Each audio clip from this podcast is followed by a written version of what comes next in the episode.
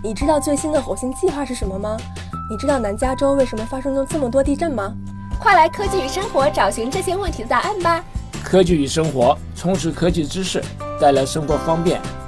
刘登凯、黄欣怡、张梦文共同主持制作。各位听众，大家好，欢迎收听金华之声科技与生活谈话节目，我是主持人刘登凯。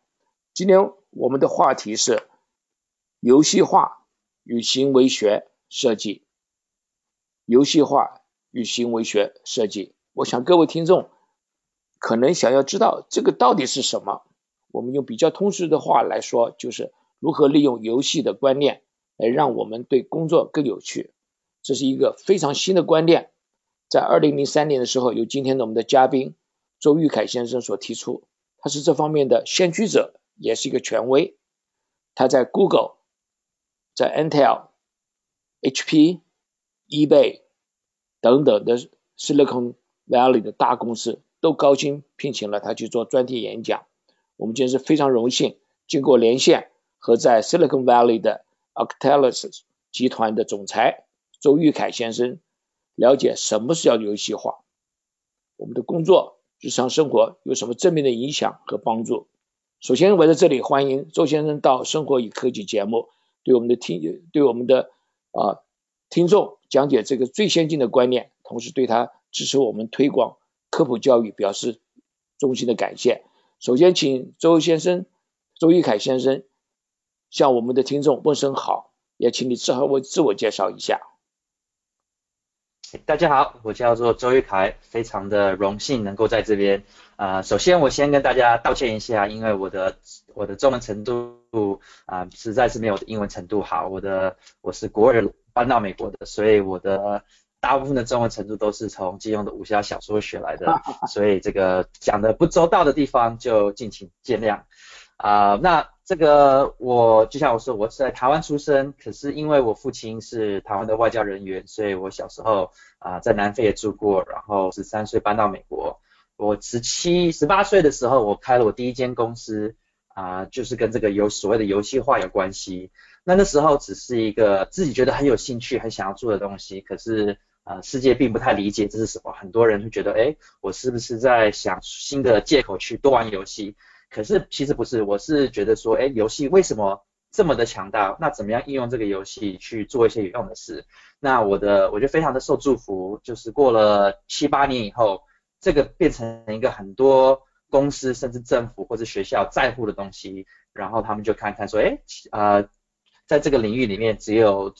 啊几个人，包括啊周玉凯。有做这么久，这花这么多时间研究这个，所以我就开始啊，慢慢慢慢有很多的机会，有时候在这个 Stanford 大学啊教导这个这个这套道理，或者是飞到丹麦去教 language 不同的地方，所以啊，然后我就是对这个非常有热情，然后觉得非常这个真的是可以啊改变世界的一个东西。呀，这个我觉得你十八岁就创业，这个非常了不起。然后呢，你说到了美国，你还会。这个从武侠小说上面呃学了中文，然后呢又喜欢做游戏这些等等，我想你的这个兴趣是非常非常广，我可以看出来你这个天赋是很高的一个人，所以非常高兴在这里跟你讨论这些一个算是深奥，但是呢我们可以把它这个深入简出的讲出来。鲁班我看了您的书，我对您的书这个非常非常欣赏，我一口气花了差不多两天的时间把它看完了这样。这个我觉得是，如果听众有机会的话，我们等一下再介绍一下你的书，啊，对，好不好？好，好，那周先生，我想我先来问问一下，就是说这个，我想您给我们这个带来观念啊是非常新，我想先首先先说明一下今天的主题到底是什么？那将电子游戏最吸引的地方提出来，是到的这个真实世界，所以我就要问你说。什么叫做游戏化？你当初怎么会将这个工作和游戏呢相关连接起来？你当初怎么会想得到这个东西？OK，所以游戏化的观念就是把游戏里面最有趣、最好玩、刺激的地方提炼出来，然后呃增强日常生活常比较重要的东西的有趣程度，像是你说的工作，或者是啊运动、吃健康，或者是学习教育。这方面的东西，让这些我们明明知道我们应该花时间去做，可是我们却常常很懒得去做的事情，然后去看说，哎，为什么游戏我们知道说，其实我们不一定不应该花这么多时间去玩，可是却每天可以花这么多个小时去玩，有时候玩四五六七八个小时，为那怎么样把这两套东西合并？那我之所以会进入游戏化这个领域里面，是因为我当初跟很多这个台湾还有美国年轻人一样，非常爱玩游。游戏，那那时候玩了一个叫做《Diablo 2：黑暗破坏神》的这个游戏，第二集啊，然后我花了上千个小时，常常去打怪物、升级、累积财宝、累积装备。后来我就开始看看我的朋友慢慢的不玩了，换游戏了，所以我就想，好吧，那那我也不玩好了。那当我不玩的那一天，我就觉得非常的空虚，我就觉得，哎，我花了上千个小时做这么多事，让我游戏里的人物变得多棒多棒，可是当我不玩的时候呢，我我停止了，我就都失去了，我就什么都没有了，我的生命就像有有一个空洞一般。我那时候就想说，哎，如果花那个上千个小时去学一个新的语言，或者是练习拉小提琴，因为那时候我有在学小提琴，那我就那不是很棒吗？那我就是在真实的世界里是一个是个高阶级的人物，在游戏里有高阶级，在在真实世界的高高层的人物，high level player。那那我就觉得说这样就更有成就，所以我就开始发想说，那有没有什么游戏是我可以，我花越多时间玩，我的真实的生活就越成功，越有建设性，跟呃跟亲人更和好、更健康，然后还能还能增加收入。然后另外一个是我想怎么样让人生本身变得比较有趣，因为人生有时候对很多人来讲是很无聊的，所以他们才花那么多时间玩游戏。所以我就发现说，哎，其实我当我把我的人生变成个游戏的时候，那我什么都要做得很好。很多人读书，他就是读到他他接受的成绩，他就停了，然后他就去玩游戏。可是你玩游戏，你不可能就是玩到。能够接受程度停了嘛？你是玩到你最棒的程度，所以当你把你的人生看成一个游戏的时候，你什么都可以做得很好。所以我才开始开一些公司，才开始做一些其他的事情。那这些有时候很多公司请我说，怎么样让员工啊可以更开心的去上班，然后怎么样更有合作性、更有呃创造力的去做事。有些人是说，哎，我怎么样让自己能够更常去上健身房运动，各式各样的这个呃。用处都可以从游戏化里提炼出来，我觉得很有意思。你在刚刚在提出的时候，你说你看武侠小说，实际上我们记得我们在小的时候，每个人都会看武侠小说。这个老师在上面讲，学生在下面干嘛？看武侠小说，这个废寝忘食，对不对？不会去看那些你说我要去练英文了等等。那这游戏呢，也是一样的。哎，大家都喜欢游戏，那么不去做这正经的一些事情，所谓的正经的事情。的话，那就说就是念英文啦，去念数学啦等等。那我想请问你一下，为什么游戏啊有这么大的一个吸引力？哎，当初你如何这个启发这个游戏化的这个观念呢？OK，所以这个游戏为什么这么吸引人的原因，是因为说游戏有呃有让我们推有推动我们这所谓的八个核心动力。所以我花了很多时间去研究，说为什么有些游戏好玩，有些不游戏好玩，对不对？因为很多游戏都长得非常像，去打怪物、打僵尸、练功，或者是丢出一只、丢出一个一个鸟或一个飞弹，其实游戏很多都非常相似。可是呢，有些游戏就失败了，很多很多游戏失败，只有少数几个游戏非常的成功。我那时候就在研究说，为什么这少数几个游戏这么的成功？它长得都很像啊，有时候还不是最漂亮的，它的动画还比较差。我就发现说，哎，成功的游戏里有所谓的这个八个核心动力，所以我就花了很多年研究，结果创出了我这一套叫做 Octalysis 八角行为分析法啊，这个 framework。那就是这就是把我们所有人的动力，所有的这个推动我们的八变成八个核心动力。那这八个核心动力，我们做的所有的事情都是八个至少其中一个在推动的，表示说，如果这八个如果都不在的话。我们就什么都不做，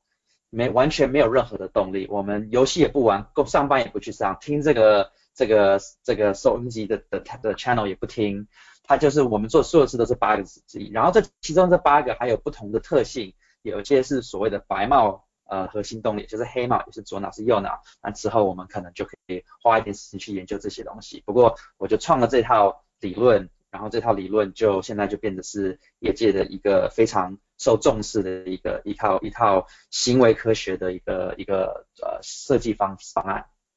那我你所讲到说很多人呢，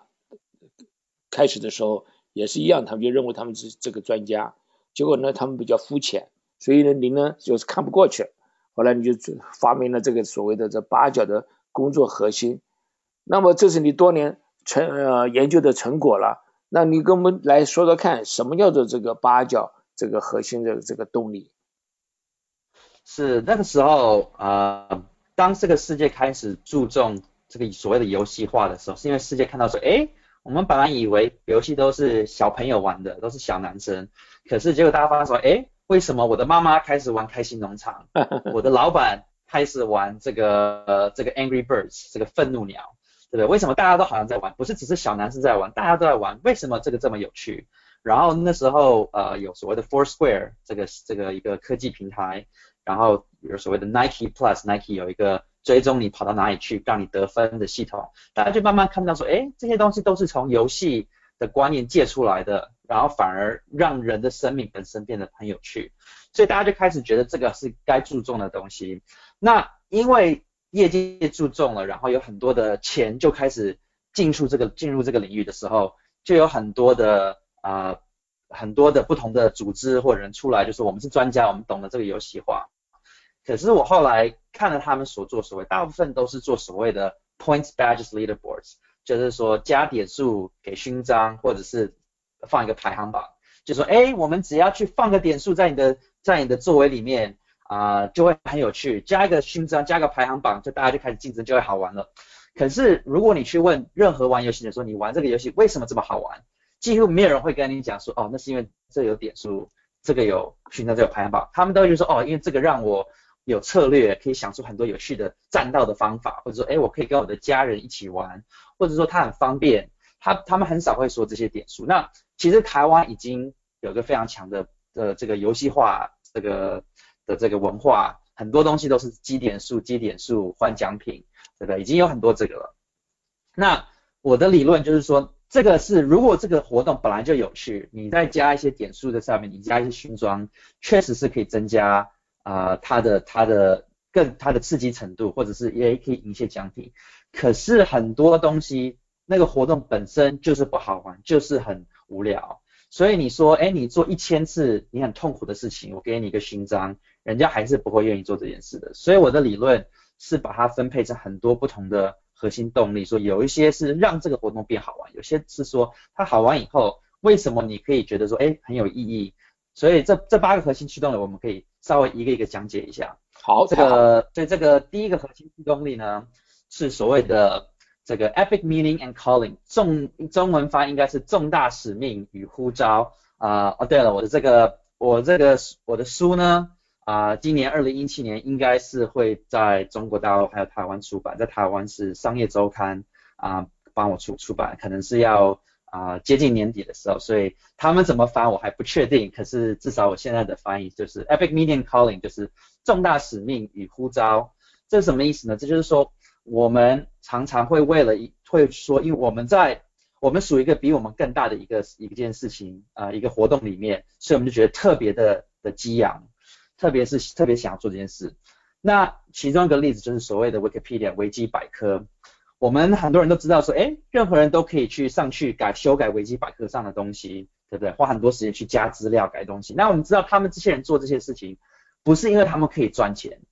可是他们也不是因为这可以帮助他们的事业，可以增帮增强的履历表。很多人下班了以后，还会花两三四个小时，花很多时间去改这个增加维基百科的知识，因为他们觉得他们在保护人类的知识，他们这是比他们自己。个人更重大的一个任务，一件事情。那游戏里你会常常看到这样的一个感觉，游戏里常会跟你讲说，哎，这个世界就要将要毁灭了，可是呢，你是唯一一个可以拯救世界的，你不管是什么原因，你是唯一一个被选中的人，你是唯一有大大力量的人，你就是唯一一个，你就觉得哇，那我一定要去做这些大事情。那有些公司说，哎，你买我们的东西，我们就捐钱，我们就捐都全钱给这个。这个穷的国家，或者是说，哎，你做这些事，我们可以帮助很多很多事，帮世界变得更美好。这个这个时候就是所谓的重大使命与呼召感在推动我们。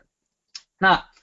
第二个呢，叫第二个核心动力叫做 Core Drive to Development and Accomplishment，就所谓的进度与成就感。这就是所谓说，我们觉得我们一直有进度，我们在前进，我们在升级，我们达到了一个一个目标，或者是我所谓 achieve mastery，就是变成了一个东西的专家，我们就觉得哇，这个人生真的有进展，就很开心。那很多所谓的这我们这个业界很多的基点数，还有这些拿勋章，都是属于这个第二个核心动力，因为这个点数呢，它其实就是一个一个加一加一加一的算数嘛。那只是它重点就是让你觉得说你有在往一个方向前进，所以虽然你一直在做同一个动作，做一千次一万次，至少你觉得说，哎，我看到这个数字在增加，或者是这个所谓的 progress bar，这个这个杠杠在一直往右要在变长，你就觉得哦，我总是在往一个地方前进。那很多游戏其实你去想一下，它其实就是一直是做同样的动作，丢出一只鸟，丢出一只鸟，或者是让三个。呃，三个糖果连在一起，三个糖果连在一起啊，那个 RPG 游戏呢，大部分都是在同样的关卡杀一样的怪物，杀好几个小时来升级。这其实都是一样的，一样的动作，可是呢，你就有个进度感，因为你在慢慢的升级，你在慢慢的过关。那这个所谓的勋章，是我们所谓的 achievement symbol，就是让你有成就感的这个代的代表记号，它。他就是说，你如果你真的有做到什么让你觉得很有成就感的事，给你一个勋章，你才觉得很骄傲。可是如果说你如果做随便做一些很无聊的事情，就拿到一堆勋章，那当然这些勋章就没有意义了，就没有所谓的这个第二个核心动力。第三个核心动动力呢，是所谓的 Core Drive Three Empowerment of Creativity and Feedback。所以这个我就我的翻译是创造力的授予及反馈。啊，这个 feedback 在在中国中呃在台湾我不太确定怎么翻，因为我之前在中国他们是翻反馈，就是说你看到你做的事以后，你看到说哎结果是什么，然后可以回去修改。那这个核心动力就很像这个乐高一样，就是说呃你给人一一群人很就是上上千上万个啊这个零件，可是每个都是有有类似的，那他们就有好无限的方法可以用他们的创造力去。把这些不同的成分连在一起，有用呃看看说，哎，这个结果怎么样，那个结果怎么样，然后觉得说，嗯，喜欢不喜欢，回去再修改。那这是一个非常非常啊吸引人的一个地方。当我们人用想象，就像如果说我们是一个啊发明家或者是这个化学家，我们就可以一直一直去研究，一直去 try，一直去试，一直去试，永远都不无聊。那这个第三个核心动力呢，因啊各位听众听不见，可是呢它。这这八个会都在一个八角形上面。那这第三个核心动力，它在右上角。那在右上角是什么意思呢？就是它是所谓的白帽，还有是右脑的核心动力。我们之后会解释。不过这就表示说，它是一个啊最持久的一个核心动力。所有在市场上或者是我们平常玩玩玩的游戏，上百年的游戏，不管是高尔夫球、扑克牌、麻将、下棋象棋、西洋棋。这些游戏全部都有这个这个第三个核心核心动力，创造力啊，赋予反馈。你想想看，这个西洋棋其实是非常简单，六十四个格子，三十二个棋子。可是呢，人们已经玩了好几百年了，可是它还是很好玩。西洋棋不用像这些其他游戏一样，每个礼拜说，哎，你看我们有新的棋盘，我们有新的棋子，我们有新的英雄，有新的一关。对不对？因为我们的我们他不需要这样做，因为我们的头脑就是一直在让自己更开心，让自己想出更更更新的东西。那其他的游戏很多不这样做，马上人家就不玩了。所以说这个创造力赋予反馈是非常非常重要的一个成分。第四个核心驱动力呢，叫做 Core Drive Four Ownership and Possession。啊，我的翻译是拥有权与占有欲。这个的观念就是说，当我们觉得我们拥有什么的时候。我们就不就自然而然的会想要去保护它，我们会想要把它变得更好，我们还会去想要增加它。那这个呢，在游戏里就是很多的什么啊，所谓的 virtual goods，就是数位的这些奖品，数位的这些牛啊、羊啊、房子啊。那这个这个核心动力也是推动我们想要做多赚钱，对不对？累积财务。然后呃，它也是推动我们想要去收集像是棒球卡啊，或者是收集邮票啊这方面的。有时候也有一些比较抽象的观念，像是说，如果有一个我们花很多时间去啊把我们的 Facebook、LinkedIn 或者是一些网络平台或 Dropbox 我们的这些呃这些系统变得变成呃像我们自己想要的那个样子，就花很多时间变得说，哎，这就是这个在这边，那个在那边，这个要长这个样子，我们就增加了对它所谓的 attachment，它的呃拥有感啊，所以说如果有新的科技出来，就算是比较好的，我们其实也不想要转变，因为那个科技不是我们的，我们没有这个拥有感，而是我们手中也手上的这个是是我们花这么多时间塑造的，所以我们就比较喜欢手上有的这个。第五个核心动力呢，是所谓的 Core Drive Five Social Influence and Relatedness。这个我翻译的，我的翻译是社交影响与同理心。所以这个呢，就是说啊，所有跟别人的想法、别人的动作、别人说的话所影响的你的行为，就是包括在这个核心动里面。所以这里面有包括所谓 collaboration 合作做事，或者是 competition 互相竞争，或者是所谓我们的 group quest 这个团体团体的这个任务。或者是所谓的 social treasure，所 gifting，就是说呃送礼物这方面，都是这包括在这个第五个核心动力里面。不过它还有一个所谓的 related 这个同理心的概念。那这个呢，就会像是呃所谓的怀旧，像是我们知道说，如果有一个人他看到一个产品，这个产品让他回想到他的童年，他就忽然就会有比较大的几率去买这个产品。如果说呃。有些人在海外工作，结果遇到了一些同乡的，他们就会自然而然就会有比较高的几率去跟那个人一起一起做一些事情，所以这个这个就是所谓的同理心。所以这个呢，嗯，第六个核心驱动力叫做 Core Drive Six Scarcity and Impatience，这个中文我是翻啊稀缺性与迫切，这个就是所谓说我们因为现在我们因为得不到一个东西或现在。得不到一个东西，我们就特别想要。所以说，如果说，哎，我们桌子前面就有一盘葡萄，我们我们就没有去非常的珍惜这些葡萄。也许我们会吃几个，因为很方便。可是我们就觉得没什么了不起的。可是如果这一盘葡萄是被锁在一个玻璃柜里面，然后周围绑了好几个大锁，我们就会一直去想那个那个葡萄，说，哎，这个葡萄为什么在玻璃柜里？为什么锁在那边？我可不可以吃？我什么时候可以吃？到底甜不甜啊？我们就会常去想它。那 Facebook 呢？脸书就是靠这一套这个核心动力啊，来来变一开始变那么成功的。Facebook 一开始的时候呢，他们说我们只允许哈佛的学生来用 Facebook。如果你不是哈佛学生啊，对不起，你没办法用 Facebook。结果过了几个月，他们说哦，我们呃 Facebook 是给哈佛学生一些常春藤的学校，还有一些。一些那个你的高中同学都进了，可是你你不够聪明，你进不了大学，这些人才能进。然后他又过了几个说，哦，我们又开始有更多学校。所以，我是我二零零四年的时候是读 UCLA 嘛，啊呃加州大学洛杉矶分校啊。然后那时候二零零四年是第一年，他们 Facebook 打开让让我们的学校用 Facebook 的时候，所有的学生都抢抢着进去 Facebook。那为什么呢？不是因为我们已经知道 Facebook 多棒嘛？因为我们从来没用过 Facebook。可是因为有这个稀缺性与迫切，我们之前不准进 Facebook，我们现在终于准了，大家就赶着抢着进去。那我们也知道，如果你进去只有一个朋友在里面，或零个朋友在里面，就不好玩嘛。所以因为这样，大家急着抢进去，所以说大家说，哎，怎么我所有的朋友都已经在里面了，好棒哦，大家才留下，这样 Facebook 才达到它早年的成功的。啊。第七个核心驱动力是所谓的 un core drive seven unpredictability and curiosity，这个是不确我翻译是不确定性与好奇心。这就是说，因为你不知道会发生什么事，所以你就一直去想着它。那这个核心动力呢，在当然是在这个赌博界非常的被应用。我们去去这个赌场啊，它就是一直有这个，哎，不知道会发生什么，不知道会发生，不知道会发生什么事。可是当我们有这些任何的这种抽奖活活动啊，或者是这个买这个彩券啊，或者是这个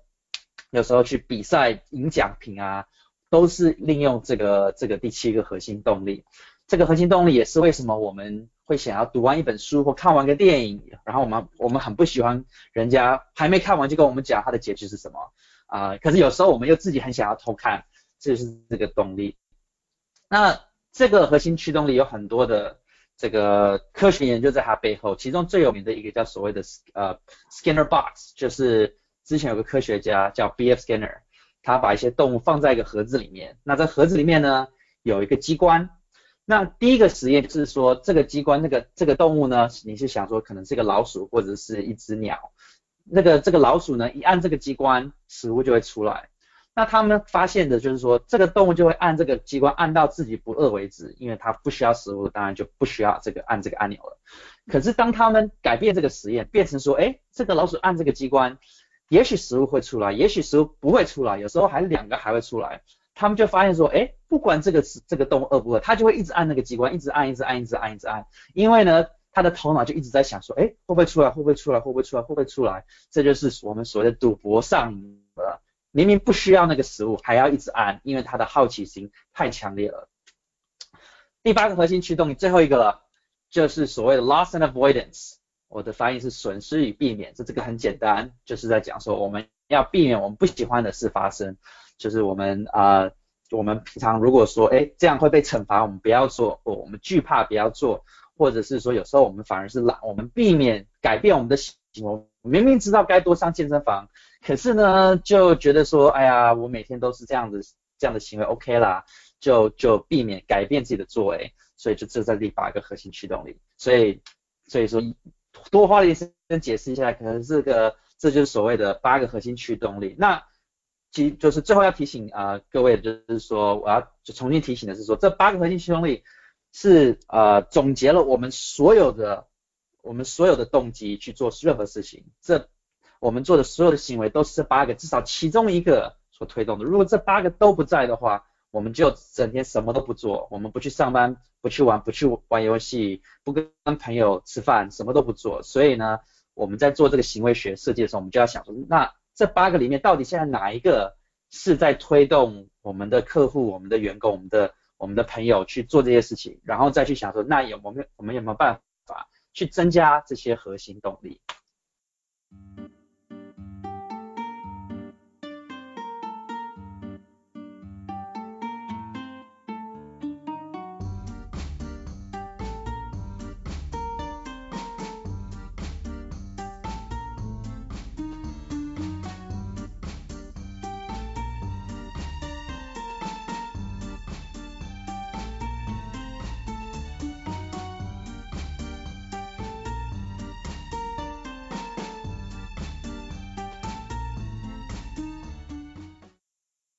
这个太好了，我刚刚在听您讲话，我一面听一面想，我想您这个八个动力呢，你创业的时候呢，怎么样是对待你的顾客？就是想想你这个这个呃创业这这个你的这个 business，就是你自己做这个创业的东西呢，会做得更好。但是呢，如果你不要创业，我在想说你在一个公司里做事情，用这个八个的话，对不对？你可以对待你的老板，可以对待你的下属。同样有有一样一样是有效的东西的，但是我想我们等一下呢，办这个好好的再谈一下，就是说，假设你不是创业，假设你在大公司里做事，你怎么样去运用这个东西？但在这个做之前呢，我想问你一下，你刚刚就提到这个什么叫白帽子、黑帽子，对，我想你先请你解释一下这些东西好吗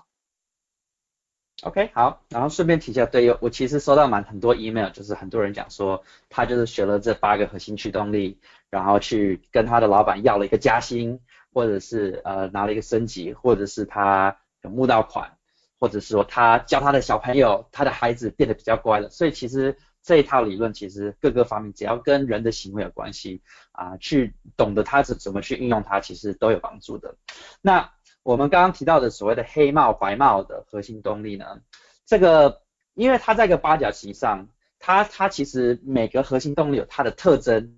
有它的好处坏处。常常有人问我说啊，玉凯，那这八个里面到底哪个最厉害？其实并没有任何一个最厉害，每个都有优缺点，所以才有所谓的设计的 trade off，就是怎么样在这个优缺点、好强项、弱项里面找出最好的。那白帽呃。白帽的动力是什么？白帽动力就是会让人感觉说他非常的呃，感觉非常良好，感觉他有控制权，然后呢，他觉得他他啊，他觉得自就是说呃很开心的去做一件事。可是呢，白帽动力没有这个急迫性，没有 urgency，就是你什么时候想去做就去做，所以常常大家就开始拖拖拉拉的不去做。他如果做的话很开心，他可是他常常不去做。那白帽是哪三个核心动力呢？就是回顾一下，是第一个 core drive one epic meaning calling 重大使命感呼召，就是说你花很多时间去啊追求你的信仰，或者是做一些让社会变更好的事情，你做了你都很开心，只是有时候你就是说没有花特别多时间去做。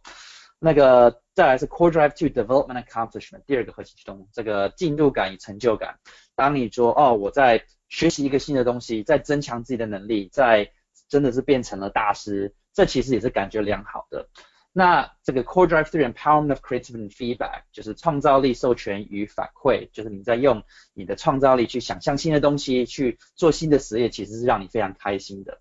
那那这这是所谓的白帽，那黑帽是什么呢？黑帽的这个动力就是说，它会让人感觉很有急迫性，非常的这个。呃，没办法控制自己，甚至上瘾的一个行为。可是呢，长期下，如果黑帽动力是唯一激励我们的，那长期下我们可能就觉得很不舒服，因为我们觉得我们没有办法控制我们自己的行为。那黑帽的动力呢，是最是八角形下最下面的三个，所以是第八个是这个 loss and avoidance，这个避免与失去方面的，就是说你如果你是。啊，很害怕一件事，你就要改变，或者是缺席性与与这个急迫性，还有这个 unpredictability and curiosity，就是这个好奇心。那所以就是说，如果我们每天做所有的事情都是因为说，哦，因为要避免避免不好事发生才去做，哦，因为我们得不到一个东西，所以特别想要去做。还有说，因为我们不知道会发生什么事，所以我们就一直去想，一直去做这件事。我们虽然短期内它会非常的激励我们做所有的所有的行为，可是呢，长期来我们其实并不舒服。我们其实觉得说，哇，为什么浪费这么多时间做这些不重要的事情？所以啊，这个就像是说，那白帽是我们想要的嘛，那黑帽就像是说，哎，这个 loss and avoidance 这个避免失去啊，我们我这个交作业的时间到了，交报告时间时候，哦，老板要求了，客户要赶快吧，明天就要交，赶快赶快做吧，对不对？非常的急迫性，感觉不太舒服。这个缺席性呢，就是说，啊，这个这个有新的这个呃这个呃。Promotion 活动有新的这个活动，就是说，哎，呃，打打六折的活动，这个只有一天会发生，一年只会发生一天，那我一定要赶快去做这件事，对不对？什么什么捐钱给社会啊，什么帮助什么做热心的义工，那些先不要去想它，先去做这个一天才能发生的事情，或者是有时候，哎，这个这个演讲者一年只来一天，那我们就赶快去去吧。还有这个所谓的好奇心，哎，脸书上有什么呢？YouTube 上有什么？这个要看看，那个看看，email 看一看。这个科学家他们说，这个当我们打开手机上的 Facebook，然后去把它拉下来，然后就开始 refresh 嘛，就重重新整顿这些资料，看出下一个什么的时候，对我们的头来讲，很像是在拉一个这个赌场的这个 bar，这个棍子拉拉看，说，哎，有没有赢，有没有赢啊？没有看到有趣的东西。那现在现在，哦，看看好好玩哦！你看我的朋友分享他的小狗狗太可爱了，他就是等于是让你有赌博上瘾的个性，所以我们就花。花很多时间做这些事情，可是可是我们不舒服，所以就是记得说白帽它会让人觉得感觉良好。那这个白帽呢，常常是运用在这个员工的这些呃激励，对不对？因为你员工你不你要他长期开心继续工作，而不是说让他认真冲冲个一个礼拜，然后最后就就受不了辞职嘛。所以白帽是说员工的这些激励教育。非常需要用到白帽，可是现在教育大部分是黑啊黑帽啊，然后这些你的你的这些啊客户，如果你想要他们当长期的这些 loyal 非常忠诚的客户的话，你要用白帽。那黑帽是什么时候？黑帽是说，当你有需要人家做一件非常难的事情，然后拿一件做完了就没关系了，像是说你在卖车子，对不对？你就是说哦，这个这个难得千年难得的一个机会，你绝对要买。你今天如果不买的话，你就你就就没了。对不对？人家就就觉得很不舒服，可是就觉得被被逼迫，可是他就是可能就会买，对不对？就一次的，或者是募款，募款就说，哎，这个这个东西就是不再没有，你如果你如果不马上马上给钱的话呢，就会不好的事发生，或者说你就是一个大家全天下都知道你是个自私的人，对，这种他们又会觉得不舒服，可是他们就会给你钱，可是下一次他们就不想跟你说话了啊，所以这个白帽跟黑帽就是要看你是要长期。让人感觉良好，还是短期让人家做出一些比较艰难的动作啊？那有时候员工也是说，员工的培训也是说，哎，我们有两个礼拜的时间有个竞争，对不对？我们两个礼拜就要交交东西给客户，所以说这两个礼拜呢，看我们谁第一名，谁最后一名，最后一名甚至会被解雇或扣薪水。那个这两个礼拜，很多人就会非常非常努力的冲冲冲冲冲。可是如果你一年下来都是这样的话呢，那跟很多时候员工就就就泄气了，就就不想这边工作就走掉了。啊，对，所以这就是所谓的啊白帽和黑帽的的的的核心动力。对我个人也有点经经验，比如说常常接到电话，你要卖东西，他就跟你讲，今天你买我就给你百分之五十的这个呃折折折扣，你明天不买了，今天不买了，明天就没了。对，那有的人就是说，哎呦，这个是天下最好的机会，那我不买我不是就损失了嘛？所以这个就适合他们来用这样子，像那个。这这个买买各其他各个买卖都是一样的，他就要给你有这种急迫感。那你刚刚讲说这个有一个好奇感，我也觉得非常有意思。像您这个我们讲的武侠小说，你记不记得你刚开始的时候，你来了美国你还看武侠小说？那武侠小说主要是什么？我现在你一讲我就想起来，这个好奇心嘛，你就想要知道跟那连环剧一样，你说到底是下面一步什么，下面一步什么，下面一步什么，对不对？好像是就是，就让你要知道说到底结果在哪里对，其实所有的媒体都是两个合并起来，就是这个这个第五个这个呃同理心，社交影响同理心，就是你让你觉得说哦，我开始喜欢这些人物，我开始想要跟踪他们的故事。然后第七个就是好奇心与不确定性。那所以这所有的媒体都会发现说，这个不管是连续剧或武侠小说，都会是最后就是讲说，哎。凶手既然是你，然后就下一章，你就想说，哦，我本来等想要看完这章就去睡觉啦，可是我现在怎么能睡觉呢？对不对？我现在躺在那边，我会一直想说，怎么会凶手？怎么会是他呢？对不对？然后你就一直想要看，然后，哎，第二下一章，凶手马上讲完了，可是呢，这一章的结束又突然间多一个很玄奥的东西，对不对？哎，主角的妹妹死掉了，怎么可能？然后，哎，请看下一节，请看下一章，哎，我这样怎么可以睡觉？对不对？每一张都是这样子，所以这就是我们就觉得说，我们没有办法，其实没有办法控制自己的行为，就是没办法。那长期下来，我们就一直觉得说，哎呀，就其实自信心就越来越低，然后想说，哎呀，我怎么没有，我怎么好像没有自控能力一样？对，这个你在刚讲的时候呢，还你还提到一个名词，就说一个左脑跟右脑。那我们这个这个那个八个里面的话，是不是？一般来讲，左脑是比较有逻辑性的，右脑的话是比较这个，好像是说文艺啦这些东西的。那您这个是不是在这个八个里面也可以这样分一下呢？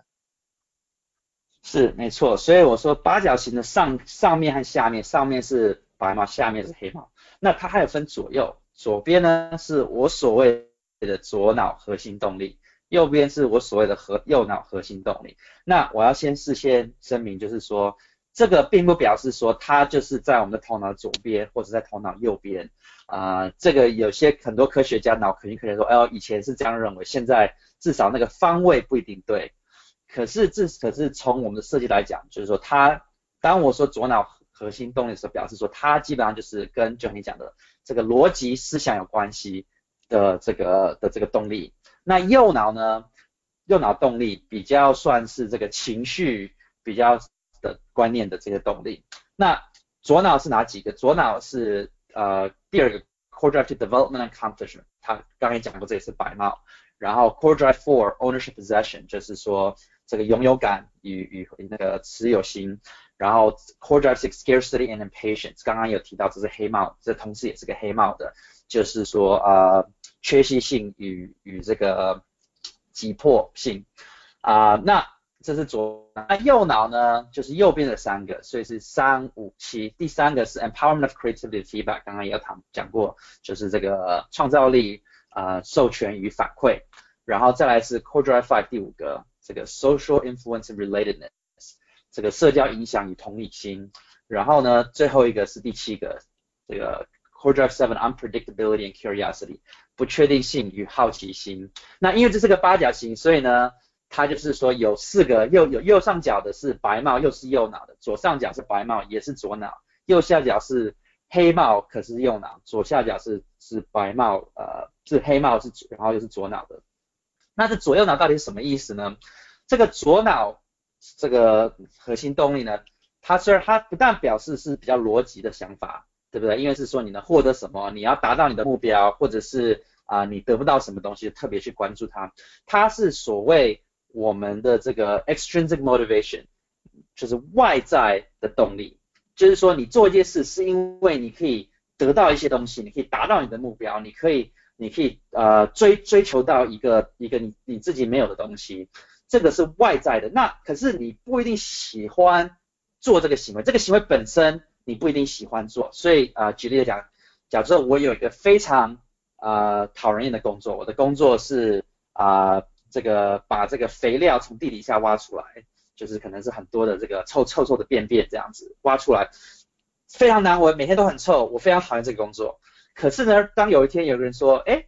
你每挖出一份一一一堆粪。我就给你一万块美金，那那时候我想说，哇，这个钱怎么那么好赚，哈哈，那我就开始挖啦，挖的又兴奋又开心，对不对？可是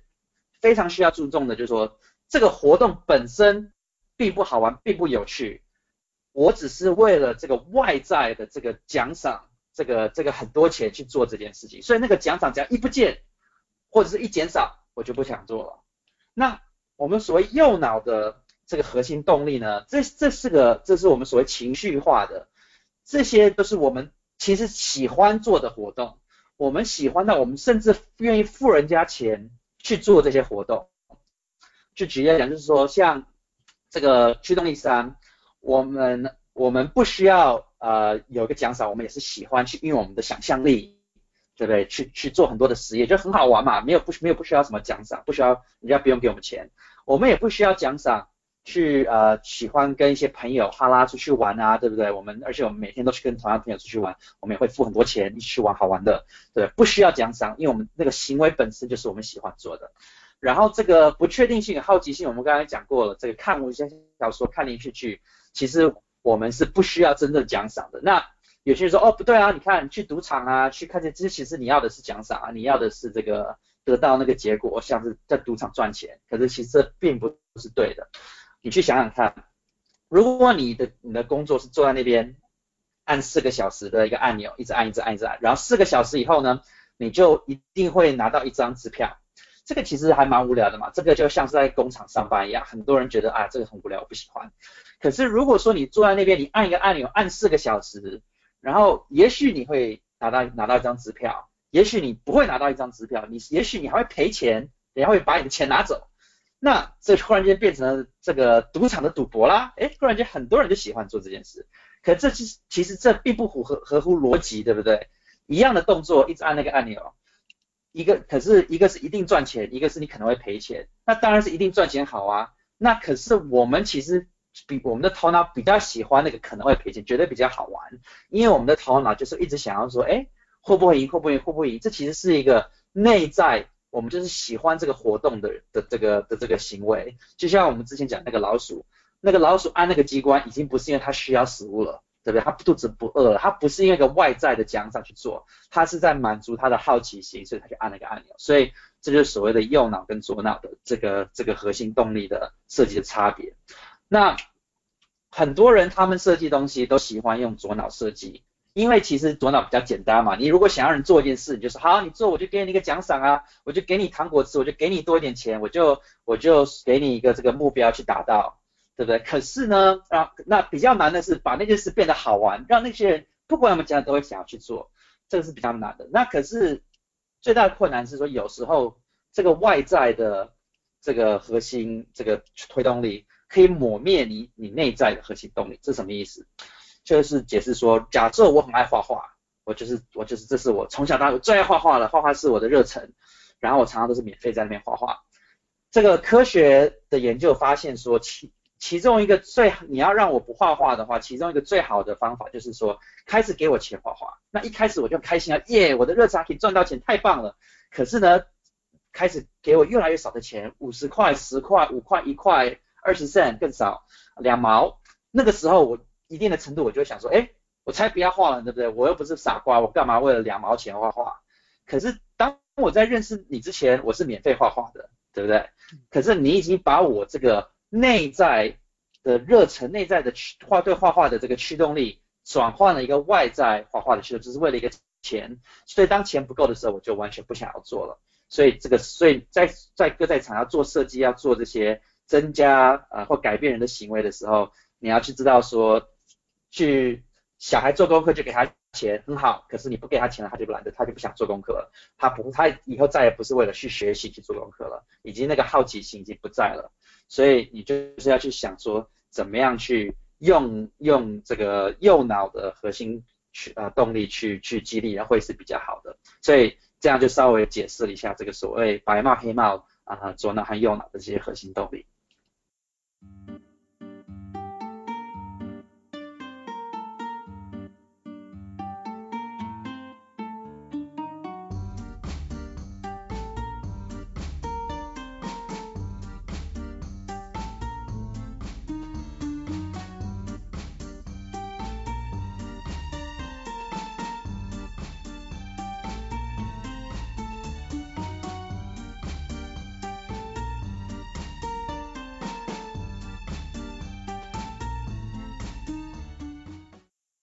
我觉得这个非常好，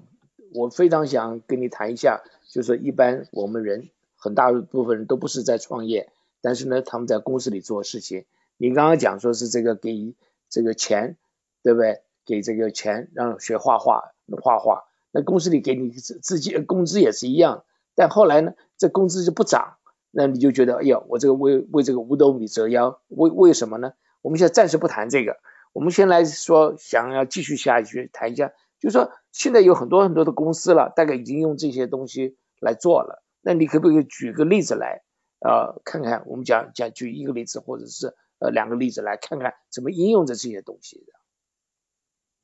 ？OK，所以说啊，假设 Google 好了，Google 呢，它就是把这个这些游戏化的观念引进它的公司文化里。我我相信在场各位应该会认识一些人，他们其实。从就很久以前就开始做梦，说我有一天想要到 Google 去上班，我想要到 Google 去上班。那 Google 很有趣，他们早期就是这些这两个创业家，这个呃 Larry Page 和 Sergey Brin，他们说，哎，我们我们都不喜欢去上班，大公司上班，因为觉得太无聊了。那我们的员工其实应该跟我们一样啊。对不对？我们要怎么样去设计个环境，让他们喜欢在这里？因为他们都很有创业心态嘛。他们只要一不喜欢在 Google 上面，他们就去创业了，他们就跑掉，然后甚至跟我们竞争。那这个很重要，因为就像游戏一样，游戏也是一，它一不好玩，你就不用玩啦，你就离开啦，对不对？你玩去别的游戏，你去查 email 去做别的事。所以游戏就一直想要说，那我们怎么样让你更好玩，让你一直想要留在那？大部分的公司并不是这样想，大部分的公司想说，哦，我们给他薪水，所以呢，我们对他再怎么凶，对不？把他的工再怎么无聊，反正他就是要在这边工作上班，没办法。那当然，这种状态就是有才华的人最后就跑掉了，对不对？啊，就就被别人给更多钱的人挖走了。那 Google 就说，no no no，我们要做一些事情，我们要第一个我们要有重大使命感。那时候 Google 就是两个两个大宣传，就是第一个呢。我们说 we organize the world's information，我们整理世界的资讯，这是我们的任务。然后第二个是 we do no evil，我们不做任何邪恶的事情。所以那个时候很多的这些城市设计师就想说，哎，我在哪里都可以领一份薪水，可是呢，我在 Google 我好像在改变世界，而且呢，我又是当好人，这个对我俩很重要，所以他们就跑去 Google。那第二个核心动呃动力 development accomplishment，就是这个进度感与使命呃与这个成就感。那不是所有的写程式的人，他都可以成为 manager 嘛，可以成为这个管人的。可是呢，每个写每个人都想要有这个成就感，在进度的感觉啊。所以 Google 就说，哎，那我们把说我们的 engineering 分成七个等级，七个 level。所以呢，你去年是一个第三级的的这个工程师，你再过两年你做的不算好，你变一个第四层的工程师。所以你们就觉得，哦，我还是有一直有这个事业的在发展，在往前进。那这个 empowerment of creativity feedback 第三个就是这个创造力授权反馈。那很多人其实多年来很多人离开他的大公司去创业的原因，是因为他有一个很棒的一个新的 idea，一个新的想法。可是呢，他老板就是不听不做。可他觉得哦，这个太好了，我一定要去 try try 看啊，太可惜了，如果不 try，他们就去做。那 Google 就说好，那我们有个所谓的 twenty percent time，百分之二十时间，就是说这一天这个。这五天一个礼拜五天下来，你有一天你想要在做什么就做什么，你想要研发什么就研发什么，你只要说它的这个智慧财产是属于 Google 的，我们就好。那很多人就想说，哦，那去开自己公司，哦，要很麻烦啊，风险高啊，真是很，不是算了啦，我还是就是在 Google 舒服的环境下就研发这些东西吧。那很多这些 Google 最成功的一些产品啊，都是啊这个 twenty percent time 这个这个百分之二十的时间出来的，像什么 Gmail，还有什么 Google News 都从这个出来的。所以那这些是所谓的白帽嘛，一二三你记得是白帽，那它比较不用这些黑帽的设计，因为我们刚刚提过，如果要员工振奋的去做事情的话，白帽是比较好的，白帽是长期的啊推动人的。那有些公司。他们就是一直用黑帽，就是说你做不好就就被开除，做不好就开除，对不对？你我我干嘛给你薪水？你你你什么都不会，那我给那个别人薪水就好了。这种环境就是黑帽，就是人家一直是为了生存，每天在为生存去工作。那这个时候我们就知道，这种人他就比较他的他他会他会比较积极，他很恐惧，可是呢他会比较没有创造力，他会比较不会想得很周到，他只是会想说赶快。不要不要不要吃亏就不要吃亏状态，然后他很容易，只要人家给他个稍微好一点的工作就拿了。那我记得当年我在讲这套理论的时候，我的我的太太她是读金融的，她那时候就讲说，你你这些理论听起来都不错，可是最后人家都还是会拿给他薪水最高的工作啦。我就说其实不是哦，我就想到说那个时候 Google 早年的时候，他们还讲说，他们特别宣传说，我们 Google 给人的薪水是比。比市场低百分之十，他们就讲说，因为如果你是因为高薪所以才来 Google 上班的话，我们就我们也不要你，我们要的人是为了能改变世界，为了能够做好玩的事情才来的人。所以，然后那时候还是最天下最聪明的人就觉得说，哎呀，钱不重要，对我来讲不重要，我要做，我要让我的人生有意义，对不对？充满着光辉，又应用我的才华，大家去加入 Google。那可是后来 Facebook 出来了。Facebook 说啊，我们也有很好的 culture，可是呢，我们付市场价。果最后就只好说，好吧，那我们也付市场价吧。可是这个重点，所谓的游戏化呢，它这个行为科就是说，你不是说当你让人觉得生命充满着更多意义，让人家觉得更有成就感，让人家更觉得被这个周围的人珍惜的时候，其实。钱并不是最重要，反而是很多很有钱的人反而不快乐，因为他们没有这些其他的东西。所以，我们很多的设计就怎么样去把这些掺杂进不同的流程里面。我觉得啊，您讲这个 Google 这个例子太好了。那我们有我做这个太空的，那我们这个使命感也非常的这个重要。那我们的薪水也不是说全世界最高的，但是我们有很多这个使命感，就说是能够发现新的东西。那我现在先回来跟您谈一下，就是说，大部分的公司呢都不是 Google，也不是像我们做太空的东西，但是我们为了一些生存，或者是当初的时候你学校毕业你要找份事情做，那你那时候也有很多很多使命感，但是这些公司里面基本上来讲的话，他也不鼓励这些，好像不太鼓励这些东西，虽然嘴巴这么说说，但是也不见得。那如果我用你这个八角的这个呃所谓的动力啊。这个方面来讲的话，我在一个公司里，我可不可以用这个同样的什么东西，我可以让我的生存更好一点？我怎么样去领导我的我的我的老板，对不对？领导我的下属？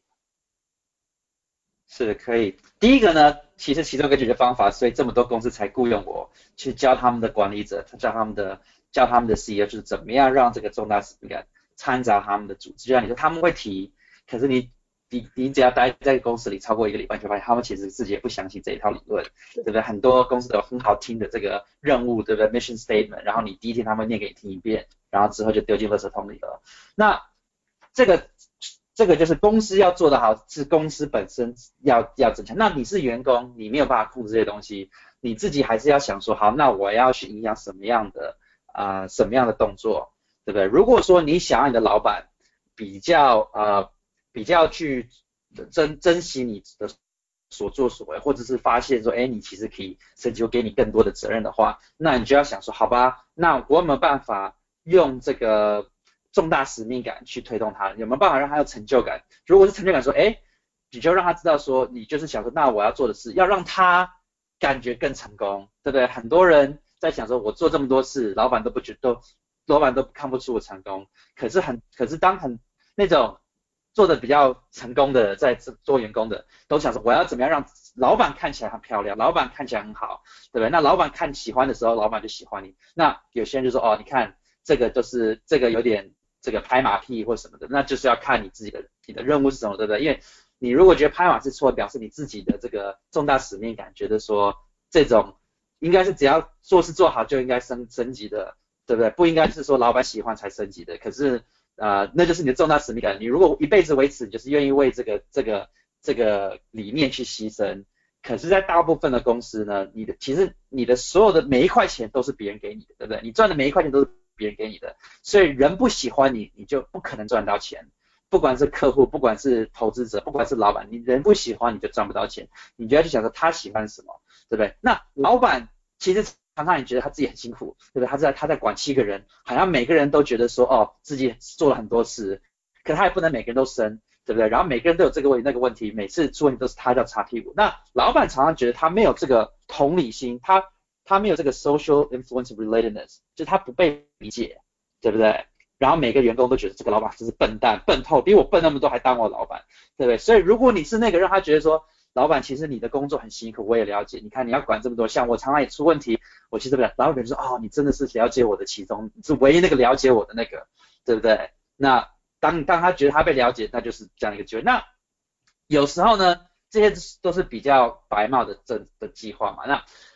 有所谓的黑帽的这计划，黑帽就很简单，你跟老板讲说，哎，有另外公司他要雇佣我，所以呢，你如果不不给我加薪百分之十五，我就走了，因为人家付的钱比较多，对不对？这就是黑帽嘛，对不对？老板就想说，如果你真的。老板就只有两个选择，说，哎，说好了算了，你本来就无所谓，或者说你让我不开心，因为我不喜欢的黑帽策略，你就走吧。可是如果你老板就说，哦，我是真的，如果你其他做的很好，对不对？老板觉得说，哎，你让我，你让我在我在我的老板前面很漂亮，对不对？你又好像很了解我，对不对？然后你，然后可是那我如果不给加薪你就走了，那我怎么办呢？对不对？那我那我其他的一些员工全部都是觉得我很是混蛋的，只有你觉得我是好人的，对不对？那我就只好给你加薪了。所以。就是平常你要有个白帽的策略，可是你可以一直做白帽的策略，你可以一直让觉得老板觉得感觉良好。可是我们说白帽的特是什么？白帽没有急迫性，老板不会急着去给你加薪，也不会急着给你去升级。可是当你要离开的时候，这是黑帽有急迫性了，老板才会说，好好好，那那那你要的都给你，不要不要走，我们真的我们这组真的非常需要你，对不对？所以这个只是一个很小的例子，就是说如果你的重点是想要加薪或者是升级的话，怎么样去？motivate 去去推动你老板的这个八个核心动力，去让他升。那有一些呃，就我就在讲不同的策略嘛。有些人他们说好，我们这个国家非常，我们在公司国家这个理念非常注重男女平等，对不对？然后呢，老板非常注重男女平，这是他的重大使命感，对不对？那你是女生，你是你是女人，那你可以就说，哎啊，你就以你别当然不用讲那么直，可能就说，哎，你看我们公司好像。好像没有很多女生是是升升到这个位置的，为什么很奇怪啊？你看，像我就做很多很好的事情，他们就说哦，好，对对，好像真的真的，我的理念告诉我，女性平等应该是要要更多的女生的到这个位置的，那那就升你吧，对不对？所以就是说，你不同的人就要不同的策略。呀，这个我们这个时间很快就到了，我本来想还要再问你一下有关你的创业经验啦什么，我们都没时间了，下次请你再回来，我们好好谈一下你这个创业的这个经验。然后学到这些东西，好不好？那我们这个时间到了，你可不可以给我们做差不多一分钟呃左右的这个结论？看我们今天讲了好多东西啊，呃，你给我们做个结论好吗？OK，所以这个结论就是说，我们大部分的时候会想说，哦，我们该有哪，我们产品该有哪些的科技，该有哪哪些功能，我们跟人互动，我在想什么，我该我该说什么？可是其实我们往往该想的是说。另外那边，我们的用户在感觉什么？他在想什么？我们的老板、我们的员工、我们的孩子，他的感觉是这八个核心动力到底哪个在推动他？我当我们知道这个的时候，我们才可以想说，好，那这个是黑猫还是白猫？是左脑还是右脑？那我是不是该用另外一个策略去去做这件事才会比较成功？很多产品它的科技很棒，没人想要用，对不对？Google Plus 就是一个一个一个例子。所以重点就是说，当我们在想说游戏化跟行为可选择，我们就想说。怎么样去激励人家是最重要的，而他人家的感受是最重要的，而不是功能或者是策略。呀，这个太好了，我们这个时间时间到了，非常感谢硅谷的周玉凯先生来谈谈工作游戏，这个是非常有意思，这所谓工作这个游戏化非常有意思，而且非常有用。如果这个听众们能用这个周先生提出来的八角核心动力来设计您的人生和你工作，我相信你有莫大的帮助。这个周先生，你刚刚讲说您的这本书是在年底的时候，这个就会有中文版，是不是？对中国大陆应该是一两个月就会出了，OK，甚至甚至二就是二月底就二月的时候就会出了。那台湾应该是接近年底七八月的时候是这个商业周刊出的。OK，要不您这个如果书出了书，您跟我写封信，让我在这题目上提一下，那时候我们的听众可能会有兴趣去买这本书的，因为我看了一下，我觉得呃这个是非常有意思的一一本书的，好不好？你提跟我提一下的啊，这个好，非常乐意。对，好，那么下次有机会呢，请你再到我们这个节目来谈谈你这个创业的东西，我想我们再另外找个时间来做这个啊。本节目《科技与生活》。是由刘登凯、张梦文和杨雪共同制作。本节目合作伙伴为南加州科工协会。同时感谢金华之声台长李金平先生和新雅女士的大力支持。我们下周六下午三点到四点再见。祝大家周末愉快，呃，新年快乐，再见。